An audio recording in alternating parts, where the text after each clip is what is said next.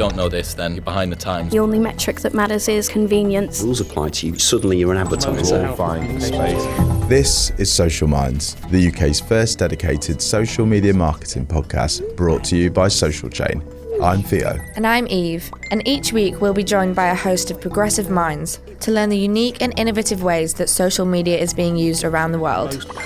On this podcast, we'll be discussing the latest developments across social and what they mean for us all. And if you like what you hear, make sure you subscribe to get new episodes every week. This week on Social Minds, it takes a lot of work to really understand your audience and understand the world that they're operating in. We sat down with Katie Leeson, who is our very own UK Managing Director here at Social Chain.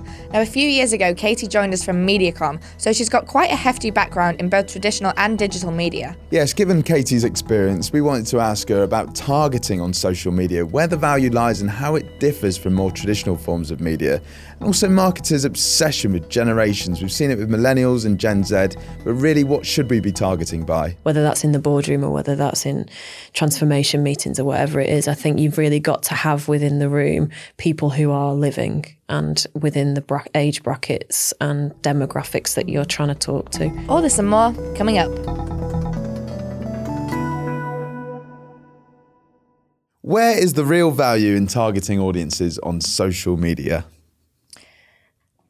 I think that the real value is really understanding an audience rather than blanket approach for um, different like demographics. I think there's a lot of talk about young people, youth marketing, targeting millennials and Gen Zs. But if you go down that route, you're running real risk of missing really important points within youth people within young people's lifespan really there's so many different stages within a millennial i think it's a 10 year gap between the Mm, so 10 to youngest 15. yeah. so youngest end of the millennial spectrum and the oldest and the difference between a young one and an older one life stage wise could be completely different so i think there's a real risk if you don't understand your audience and start at that point from a planning perspective then you're going to miss the mark completely with your message So, where, where do you think some brands are going wrong when it comes to targeting audiences? Is it just based on the fact that they're blanketing by age group, or is there more to it?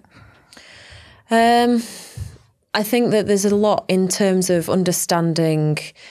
Our approach is definitely about understanding content types as well. I think you've really got to understand what is what that audience are engaging with.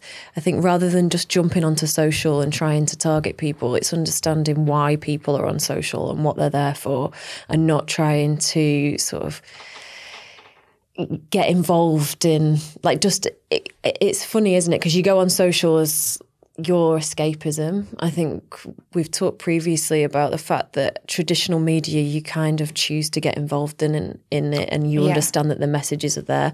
But with social it's your own personal time and you're spending that time on social taking in the information if an ad looks out of place or doesn't feel like it's part of your experience it's going to put you off from that brand Yeah. so i think it's really understanding it's getting to grips with who your audience is what their likes are what they're doing on social and why what sort of content they're engaging with in order to then come up with the right strategy to mm. make it feel seamless and part of the experience Yeah. This all comes down to behaviour as well, doesn't it? Rather and behaviour and mindset, rather than just age. This is obviously. Would you say this is a luxury that we've got with social that we haven't had before? I suppose. 100% with social we're really lucky that we can really see a lot of people's likes and dislikes and who they follow and groups and especially with paid you can target really really niche um, which is great because it means that you can be a lot smarter with your targeting and your messaging. And also like the data that you can run we do a lot of looking at which content for the week before is really engaged with audiences what types of new content is like memes or anything like that that's really engaging people and then driving big numbers so we can then create similar types of content Mm, Yeah, to make it relevant. Because your background is in traditional media as well. So how how would you say that targeting differs between traditional media and then social now? It's the premise is still the same. It's all about getting people's attention when they're viewing your media. So the premise of media planning is always to be in the right place at the right time with the right message. And with I, I used to trade in press advertising, so for me, I always knew that if the message was right, people were buying those magazines as their own time, mm. and it was like their me time to kind of disengage from the world. So people kind of expected an ad to be in there as well because it was part of the experience of buying a glossy magazine. You knew that those adverts were in there and they were relevant to the content that you yeah. were reading.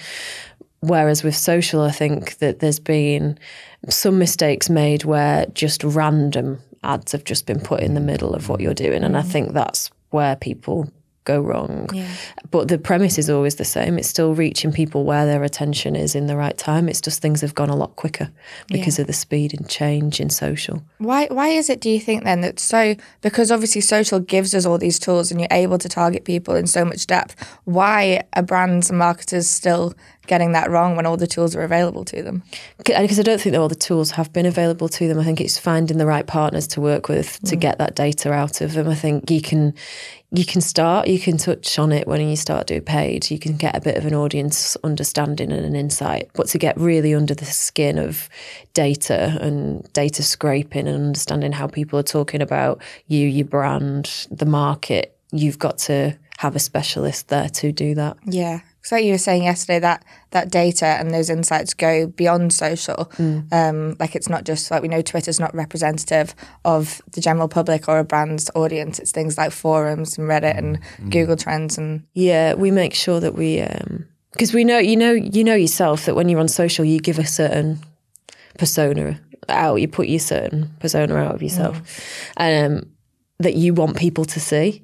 So sometimes if you're scraping data and opinion on a brand, it could be kind of not like on point. Yeah. We've looked at things before that opinion of a certain brand or a certain topic might be completely different to when you look at reviews and forums mm. because mm. people feel like they should be portraying themselves in a certain yeah. way in social. So we take a step back. We look at the social data, but we also look at, say, Reddit forums and um, other Amazon reviews and all sorts of different mm. things just to get a real understanding of people how how they actually feel, not yeah. just on the surface level of how they want to be seen by their friends. Yeah. Something, something that's cropped up a lot on this podcast, Katie, and I've been asking a few guests this, uh, uh, people who have worked both sides. There's still that romanticism with uh, traditional media among a lot of marketers, and we could, you know, we could name you know, 10 or more between us, um, who still sort of sees social as this just kind of newfangled thing that's going to come and go as quick as it came. You know, what, what do you say to those people who, who say, like, for instance, TV, the mass reach is, you know, you can't beat it for. Um, it's still got a place to play, 100%. Traditional media is not going to die. Um, it'll always have a place. It's just how people view things is different, and the way people are um, consuming the media is changing.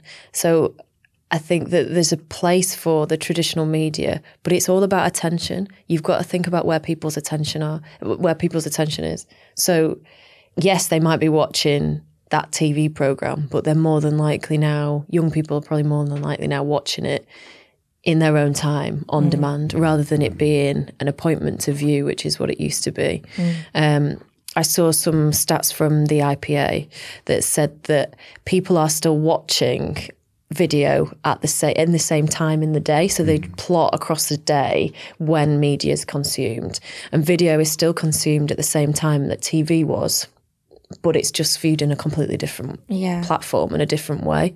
It's and I think that's the danger with romanticizing about TV being still the big beast that it is, that you really need to understand where people's attention is and how they're consuming, but also what else they're doing when they're watching the TV. Yeah. Are they?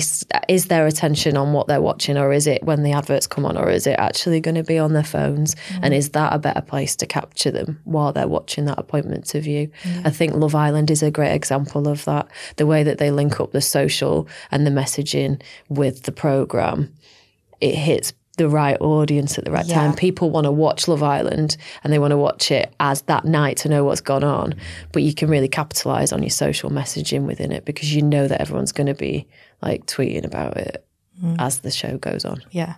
One thing we haven't touched on as well is the the challenge for brands. I mean, we've we've worked with uh, over the years a lot of heritage brands as well, who you will know have uh, older audiences who are offline and younger audiences who are definitely online. Where do their sort of challenges fall into that with having sort of two different brand personas as opposed to the brand that can just be one thing to however many people? I think it's about being adaptable and understanding, again, going back to your audience and understanding what your brand perception is for the heritage brands that we work for. That we, the challenge that we're mainly tasked with is how to engage younger audiences on social for those brands. So, brands that have got a traditional older um, consumer base, how do they then start to make that brand meaningful to a younger audience? And that's where we've come in with social and building a brand and using different technologies and different tools like WhatsApp, podcasting. How do we then build a consumer base for an audience? For a brand that's got a different meaning. Because mm. I think if you go straight in on social as a brand that's got sort of a heritage or a feeling of being an older brand, it's going to be very irrelevant to people on social and the younger audience you're trying to attract. So it's about building meaning and purpose. Um, we talk a lot in my podcast about being meaningful and having a purpose and a bra- and standing for something as a brand, mm. and that's what um, the youth audiences are definitely after are brands that stand for something. Mm-hmm. So, how do you then build that as a marketing strategy to then engage people, make them feel something about the brand, and build that brand loyalty to then increase sales? Mm. Yeah, we touch on youth marketing. I want to talk a little bit about uh, what brands think they're asking for when they come and say, "Oh, we want to reach Gen Z and millennials, or one or the other, or we want to just reach young people." What is your response to that? Because we've talked a little bit about like obviously the differences between the two, mm. um, but obviously not every brand is aware of that. Yeah, I think they. It's become a funny term. Like the terms have become really used oh, I think overused millennials and Gen Zs. Mm. And yeah, people use them interchangeably as well. Yeah, I think there's it, there's a bit of a fear of like the next generation coming through. Mm. Um, but it's like I said at the beginning, it, there's such a difference between the younger end and the older end of both groups. Mm. And I don't think it's fair to blanket approach. Yes, there are differences between the two generations, and we're noticing those now. Um, different usage of social media. They're more likely to be on Snapchat and Instagram, and they're more likely to um, follow influencers for brand messaging. That's the younger Gen Z bracket. Mm. But if you think about it, I'm at the older end of Gen Z, and I'm 35 Millennial. next week. Oh, sorry, yeah. I'm at the see. I did it then. I, wish I was Slip Gen Z. Um, I'm at the older end of millennial. I'm 35 next week, and I think you said yesterday you're the younger. Yeah, I'm like the youngest possible millennial. Yeah, so I'm 25. And the difference in where we are. And if you think about Gen Z as well, I think the youngest is like 12 and the mm. oldest is 21 and they've started work. So they've now started getting disposable income. If you think about the changes that you've experienced in your own life and the change in personality and your tastes and how things have changed from being 12 to 22. Yeah. It's crazy. So I don't, I don't think you can ever blanket approach. Um, but at the same time, where, where, where does that obsession come from? With marketers because we were speaking about this, and I'm sure back in the 90s or, or, the early 2000s, you didn't have people saying, "Oh, let's target boomers," mm. you know, all several billion of them or whatever, you know, or let's target Gen X, you know, which is like you said, it could be anything from I don't know, early 40s to 60s now, whatever. Yeah, no, it wasn't. It was definitely the targeting that I worked on was a lot it was very tight on specific audiences, which is what we do here. Mm. I don't think we work on any brands that we just do. I want to target millennials or I want to target Gen Zs. Um, yeah, because again, you've got to understand understand the people and understand who you're talking to mm. and why, and what you put out on for a 12 well not a 12 year old because we wouldn't do that but what we what we'd put out for a younger end of a bracket and an older end would be very different mm. but then again we see uh, on, on, youtube i'm sure everyone's seen the simon sinek video when he said millennials in the workplace and as much as you hate yourself for it you see some similarities but at the same mm. time, it seems like a lot of you know New York Times best-selling authors have just gotten rich off writing books about millennials. Yeah. Is, is, is, it all a a sham in some ways. I don't know. It's the kind of it's definitely demonized, isn't it? I yeah. think whatever you see, there's so much written about millennials and how they are work shy, and how they don't they live off their parents and I, I- you you can see in social chain like you walk in and you know that that's totally not true Yeah, they're just Yeah. stereotypes. I always think a lot of the stereotypes people associate with millennials um, now are just representative of young people in general. Yeah. Like boomers and Gen X, they were a lot more like uh, politically aware, a lot more like savvy than their predecessors because that's just that's just what young people are like, right? Very yeah i think the demand though of what people want and when they want it has definitely changed because of the speed of change in technology Yeah. so because we can get anything at our fingertips those people that have grown up with that demand things a lot quicker Mm. than previous generations would but that's just the change in technology and that's only Yeah. going to get quicker isn't it Yeah. and i think you we've got to kind of be aware of that and not be scared of it and i think that's why the, there's a lot written about millennials is because people don't really know they- i think they're scared and they don't really know what to say Yeah. Think you're right. There's a key difference there, isn't it? It's not just like stereotypes on their personality, but it's very much the differences very much lie in how they're behaving because of that change in technology. Mm, definitely, definitely, I agree. Um, you said something interesting, Katie, about uh, you, you're you're obviously aware of brands who uh, who you know within a social sphere are probably not as aware of their target audiences of you know uh, I don't want to say don't do everything by the book, but that sort of marketing theory we were talking about how much more successful these brands would be if they adopted some of that theory. I think. Do you do you still find that? Do you find because it's been quite, you know, we're, we're at a point now where, you know, I don't have to be a media buyer to put out a Facebook ad and target thirty-five to forty-four year olds in the south of England. Yeah, hundred percent. Anyone can do it, can't Yeah, they? it's you so can easy start up now. a business, and Facebook have even made it easier this last couple of weeks for um, new startups to be able Yeah. to do better targeting on their ads, and that comes with challenges. I think you can get to a certain point with that, and you can really understand your audiences. But once you get to a level where you need to start growing your brand, and you need to start really growing your love and your um, awareness, there's certain levels of data that you need access to to be able to do that, and an understanding of your market and your consumer, and then also the competitors within the same space. And I think in order to take it to a next level, you can't just do it in your bedroom. Yeah. Yeah. yeah. It only gets you to a certain point. It'll only then, get you doesn't to a certain point. And for me, I'm a m- massive advocate for data. Um, and the data team that we have in house is growing at the speed of knots because we've got so much data that we can really get to grips with how people are talking about brands and how people are feeling about certain areas and topics and markets. That means that we can be really smart in what we suggest for brands in terms of their marketing campaigns. Mm. It's okay to do a paid ad and target people, but it goes back again to understanding what they want to see and how we should be behaving with content types as well as just putting an ad out there so it's in front of eyeballs because as I mentioned at the beginning social is such a personal experience and you're in your own little world with it. As soon as you put an ad out there that doesn't fit with that social personal experience you'll turn someone off from that brand completely. Yeah. if it's the right place and it's the right I think you were saying yesterday Theo that you're getting a lot of t-shirt ads. That's mm, because you really mm. like t-shirts and you enjoy that experience of being served those ads Yeah. because it's relevant to you. If it was something that was completely off mark because they just put an age in it's something that you wouldn't you wouldn't even remember seeing I bet so mm.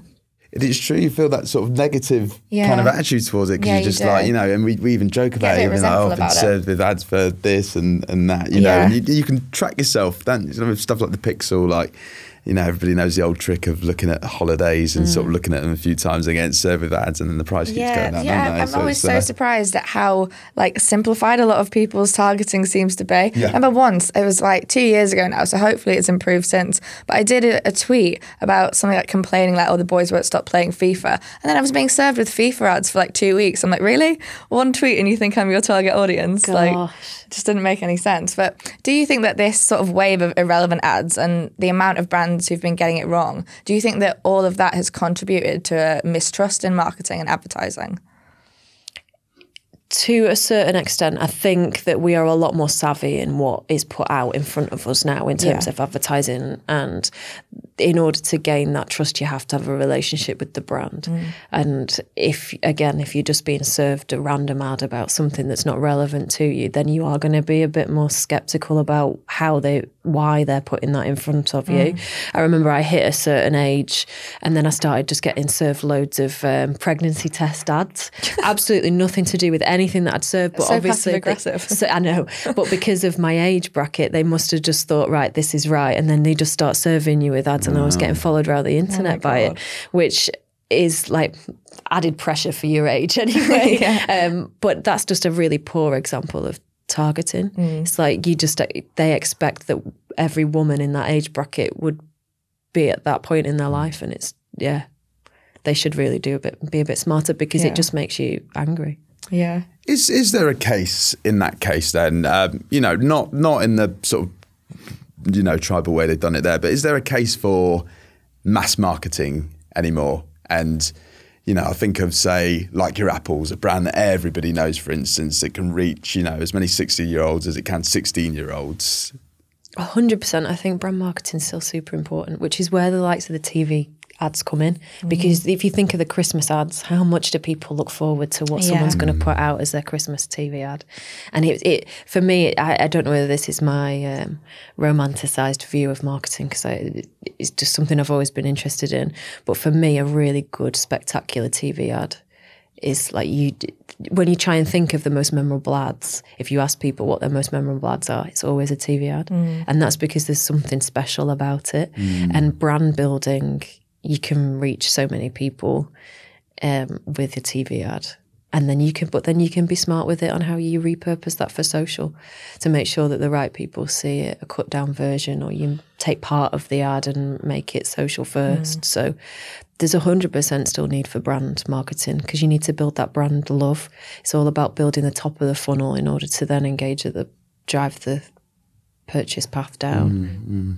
Are there any from the past 10 years that stick out in particular? Because I always think of mine and I think it's all pre 2000. And I, don't know know. if that's just a sign of my age or, you It's know, my, nostalgia, my isn't consumption. It is nostalgia. Yeah, I think my one that always pops in my head is one of my favourites is the gorilla, the Cadbury gorilla. Yeah. yeah, It's a yeah, classic. to be fair, mm-hmm. yeah, yeah. Yeah, But you but you'll you you must agree that the nowadays the ROI in, in terms of making a big ad like that and what many brands do do is just repurpose it for social on YouTube ads pre-roll that you can kind of skip anyway.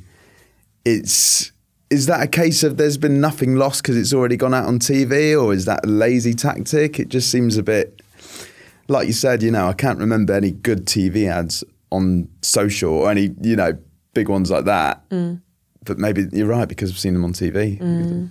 I think it's a misunderstanding of why people, what people are interested in on social. So I think people think that because it's a big TV ad, that people want to watch it on social. And I think it's a mm. misunderstanding of why people are on social and what they're there for.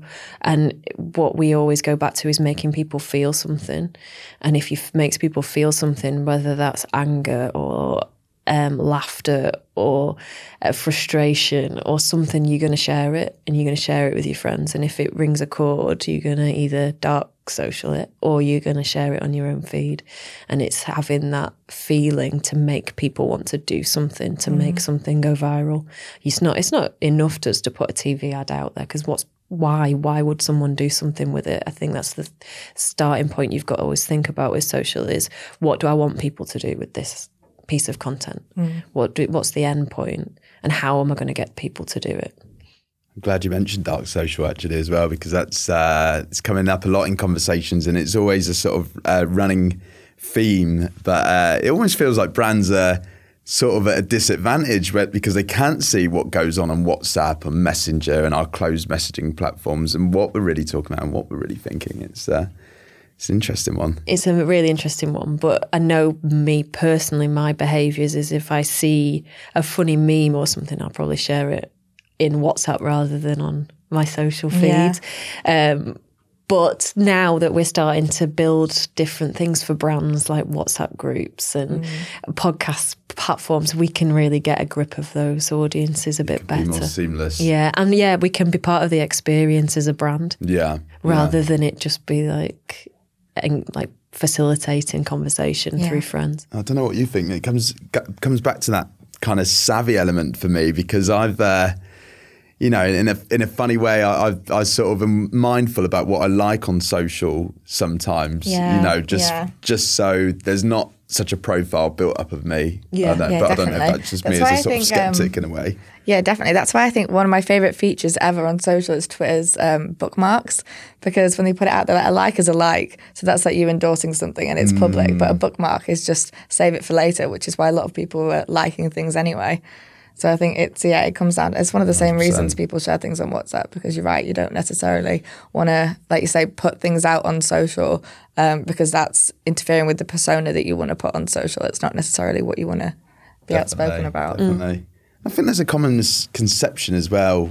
It strikes me that people don't want to interact with brands, and actually, I think my, you know, some of my best interactions when I think about advertising, you know, it's been with brands. It's been hit with those messages. It's been sort of empowered to do something, and uh, there definitely seems to be that, uh, you know, like like we said before, people. The the theme at the moment is that there's a lot of mistrust, and there is, I imagine but when it's done in a way, we, we were speaking on the podcast uh, a few weeks ago, weren't we, to uh, two people from Warm Street, um, and they're sort of like a cultural kind of agency who align, uh, you know, music and artists with brands and people. And a conversation that came out of that was the power when that's done well. You know, that sort of seamless kind of a brand sponsoring a night out, sponsoring an experience, and so on and so forth. The main thing from that for me, which I really liked, was the fact that we sort of asked them what they do to help brands align themselves with culture. And they said it's not so much alignment, but it's about participation. So they'd rather the brand comes to them and say, we want to run an event with you rather than dictate how you're going to do that. And I think it speaks quite well to like how a lot of brands um, approach social. They'd rather, you know, put a, a, br- uh, an advert in front of their audience rather than think about how it fits into their life first. Yeah, exactly. I think it is the same. Goes back to what we were saying before. You've got to be part of the experience rather Yeah. than um, like just standing out for the wrong reasons.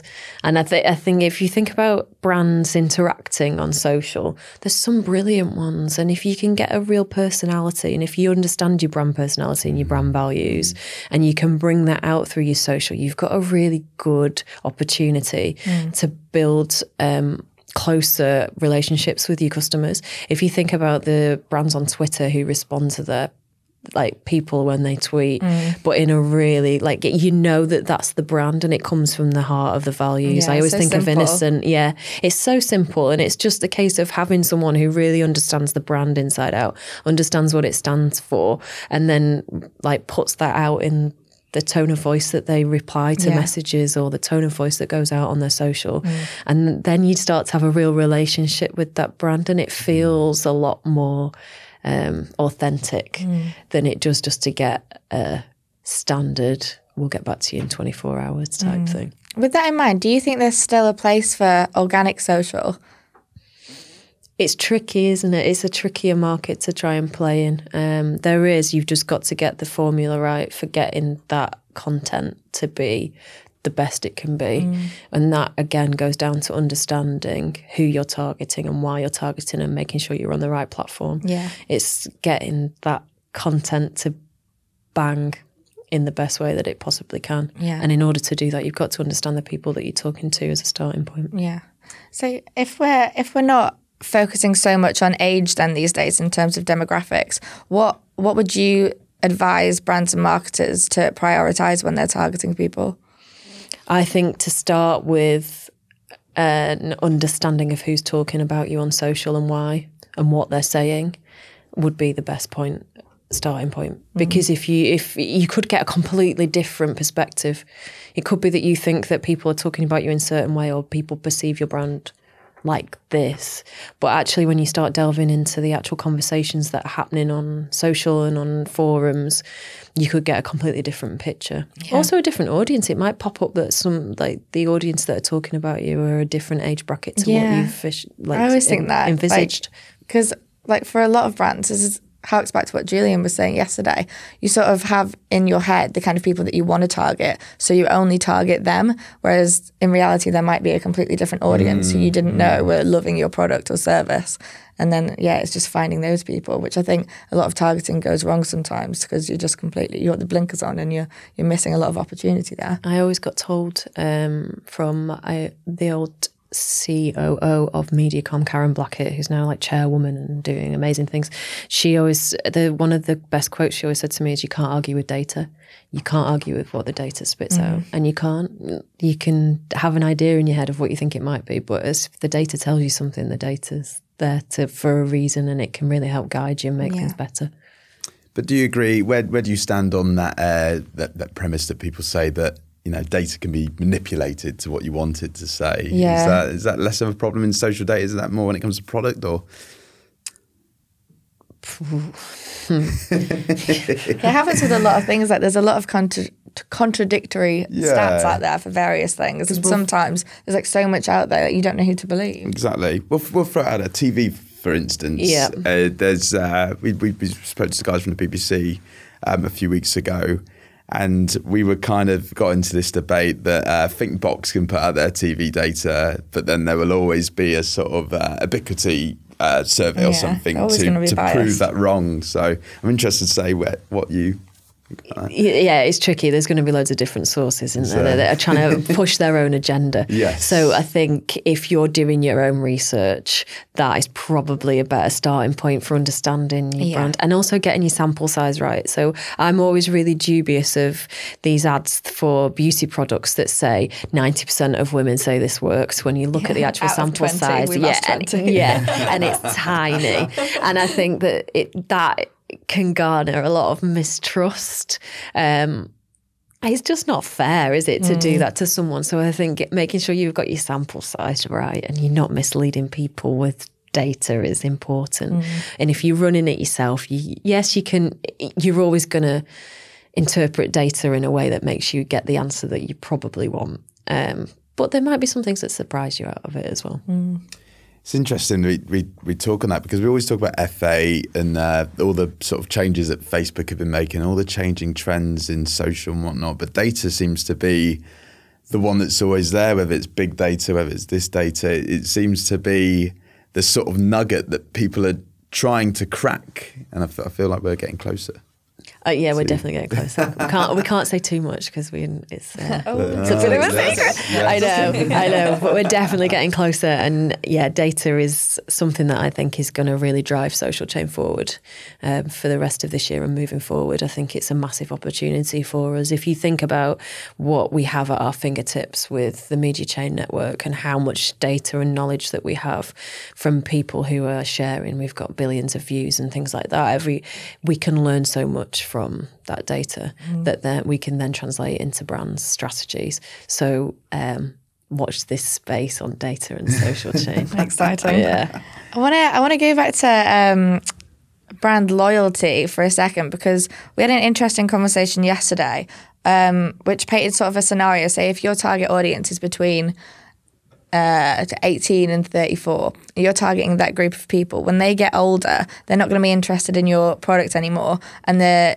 people below that age bracket are going to move into your target audience, but they won't have a connection to your brand because you've just been targeting one group. With that in mind, do you think that brand loyalty exists, or is it something that we try and like romanticize slightly?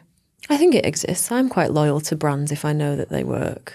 Like I'll, I will probably stick to brands that I know if I've tried and tested them as a as a consumer. Yeah. I don't know if you, you two are the same.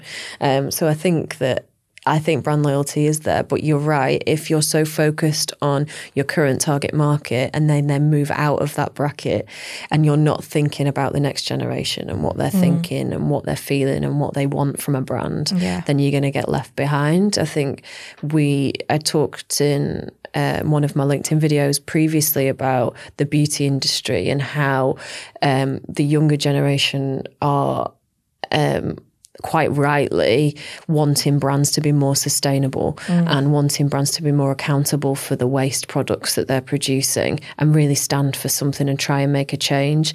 And the the ones that are winning in that market are the smaller ones who can adapt and change very Yeah. quickly. And then also probably thinking about what the next generation are after. Whereas the big corporations that have to move like an oil tanker it takes a lot longer for them to put those processes in place in in order to make those changes which can be a real risk I think. So I think you've got to have that sort of it's, this is what we try and do in here. Our model could change tomorrow but social chain wouldn't die I think for us, we always try and keep at the forefront of what's possible. It doesn't have to be on social, it could be wherever anyone's attention is if something mm-hmm. changes. Mm-hmm. And I think that's really important for any brand to think about is what's, what's next. Mm. If you were going to start a brand today, or if you were going to restart your brand today, what would you be and what would you stand for? Yeah. f- I think the the social chain example is really good. We've had a few knocks along the way that any normal person would probably think that the business would have gone and not been around anymore. Mm, mm. So Twitter change, deleting all our pages. Yeah. Um, we had a hack at one point. There was loads of other bits and pieces that happened that would have usually meant that we wouldn't have survived, but mm. we've adapted our business model to the changes in behaviour to mean that we can keep brands at the forefront of what's possible. Mm. If you think about our product offering now as well, from where it was six months ago, we're now doing podcasts, we're now Yeah, it's doing vastly different. yeah, WhatsApp marketing. We're now doing all sorts of AI and VR, and we we adapt and change. And I think that's really important for brands mm. to keep up. It's like the high street. The high street haven't adapted to changes in consumer behaviour, and I think in order to not become extinct, you've really got to think about how people are behaving and be willing to change. Yeah, definitely. Uh, So yeah, we've been seeing it that with a lot of big brands recently, I think, where you have like brands that have been around for like 40, 50 years and all of a sudden they're they're trying to do this U-turn and then all of a sudden stand for something um, completely different because they're obviously reaching a point where they think, right, we've got to appeal to a younger generation or we're not gonna we're not gonna last. But it can be so hard then to make that U-turn and come out with messaging that people aren't used to hearing from them. And like you said, they're obviously having to move so slowly that it's it's really difficult. As a final note, then, what what what advice do you give to the you know the corporates of the, the this world, the big oil tankers that can't just sort of like quickly U-turn and move with the attention like like we do, who you know have uh, systems in place and there's a lot of bureaucracy and, and whatnot. How how do you get them to to shift and to kind of wake up and smell the roses? I suppose.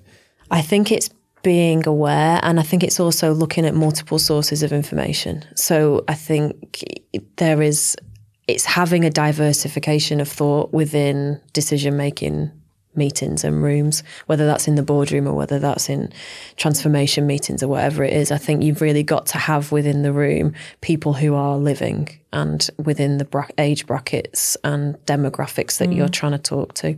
Because if you're making decisions, it's like I couldn't make a decision for um, a 12 to 16 year old audience because it just wouldn't be right because I'm not I'm not it. It's not and I think having that um, even just tapping it, I think even if you just go out and speak to people, I think it'd be really useful for brands to really understand that. And I think that's been one of the benefits that we've had as social chain has grown that we've had people who understand the social platforms better than anyone else and we hire at the ages where those platforms so like TikTok we're going to have people in who are on TikTok and understand it better than I ever could because it's not something that is for me. Mm. So, and I would never try and produce a TikTok strategy over someone who knows how to use it and knows what people are engaging with. So, I think it's making sure you've got that sort of really diverse knowledge base and not try and guess, I'd Yeah. say. Is there is there a, is there a secret then to overcoming the perception changes that are needed for those kind of brands? You know, once they've made like the right internal processes and they're starting to shift towards targeting a, a younger audience. And like we were saying yesterday, sometimes like overnight, your current audience or these new audiences aren't going to be used to seeing you on social or hearing certain things from you. How would you advise that brands go about changing those perceptions? Um, it's it all goes back to understanding your audience, I think, and understanding what they're after and understanding how they're behaving. Mm. So whether that's using influencers to help drive engagement of audiences through WhatsApp, or whether that's producing content around memes that you've seen that are really working, that fit with the brand, or whether that's jumping on a trend that you've noticed that in a timely manner, not obviously like outside of that because then can go completely wrong. But I think it's really it takes a lot of work to really understand your audience and understand the world that they're operating in. Good answer. Yes, definitely. Wrap it up. Yes, good place to end on. Yes, thank you so much, Katie. Yeah, thanks Thank for coming on. Ew, thanks for having me. Uh, oh, absolutely. Go and pleasure, listen to. I shouldn't say this, but yeah, give yes, me a little exactly. plug there. Yeah, go on, you can plug. yes, Katie as well has a podcast, uh, which is very candid, I suppose, isn't it? And very, It's quite honest. very defi- honest. definitely yeah. worth a listen. 100%. Thanks for the plug. I'll take that. Brill. Super. Thank you. Brilliant. Thank you for listening. We really hope you enjoyed this episode. If you did, please remember to leave us a review on iTunes because it really, really helps and allows us to bring you brand new episodes every single week. This has been the Social Minds podcast with myself, Theo Watt, Eve Young, and produced by Ollie Thompson.